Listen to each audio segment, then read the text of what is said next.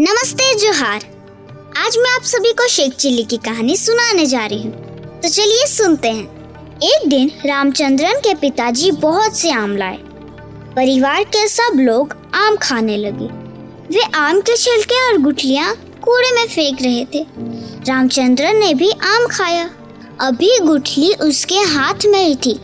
वह सोचने लगा, मैं यह गुठली ज़मीन में बो दूँगा। से आम का पौधा निकलेगा, पौधा बड़ा होकर पेड़ बनेगा, फिर इसमें बहुत आम लगेंगे। तभी उसकी बहन रमया वहाँ आई।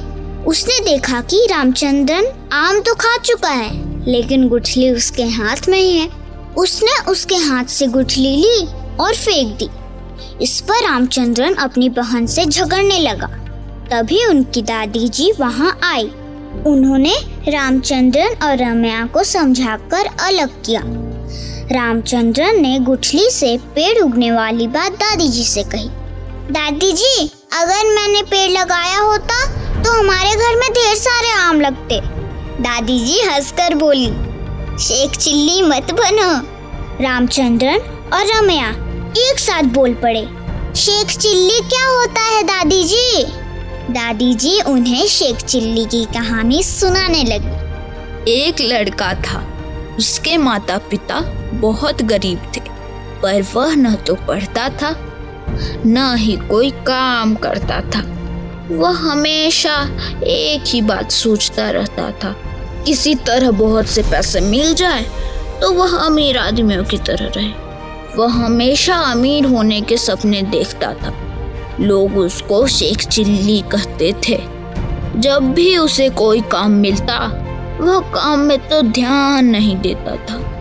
बस अमीर होने की कल्पना करते रहता था। इससे काम खराब हो जाता था। एक दिन शेख चिल्ली बाज़ार में घूम रहा था। एक आदमी ने बाज़ार से घी का घड़ा खरीदा। उसने शेख चिल्ली से कहा यह घड़ा मेरे घर ले चलो मैं तुम्हें पैसे दूँगा। शेख चिल्ली ने घड़ा उठाकर अपने सिर पर रखा और उस आदमी के पीछे पीछे चलने लगा। चलते चलते वह सोचने लगा आज तो मुझे पैसे मिलेंगे। उन पैसों से मैं मुर्गी खरीदूँगा। मुर्गी अंडे देगी अंडों से और मुर्गियाँ बनेगी। मेरे पास बहुत अंडे और बहुत मुर्गियाँ हो जाएगी। उनको बेचकर मैं अमीर बन जाऊँगा। मेरी शादी होगी, मेरे बच्चे होंगे। बच्चे मुझसे पैसे मांगेंगे। मैं उन्हें कहूँगा, हटो, मुझे तंग मत करो। ऐसा कहने के साथ ही शेख चिल्ली ने ज़ोर से सिर हिलाया। उसके सिर से घड़ा गिर गया। उस आदमी ने पीछे मुड़ के देखा। घड़ा फूट गया था और सारा घी सड़क पर फैल गया था।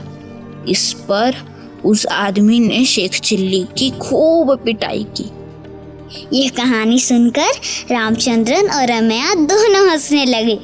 दादी जी क्या तुम भी ऐसे ही शेख चिल्ली बनोगे? नहीं दादी जी हम ऐसे नहीं बनेंगे। तभी तो कहती हूँ पढ़ लिख कर समझदार बनो।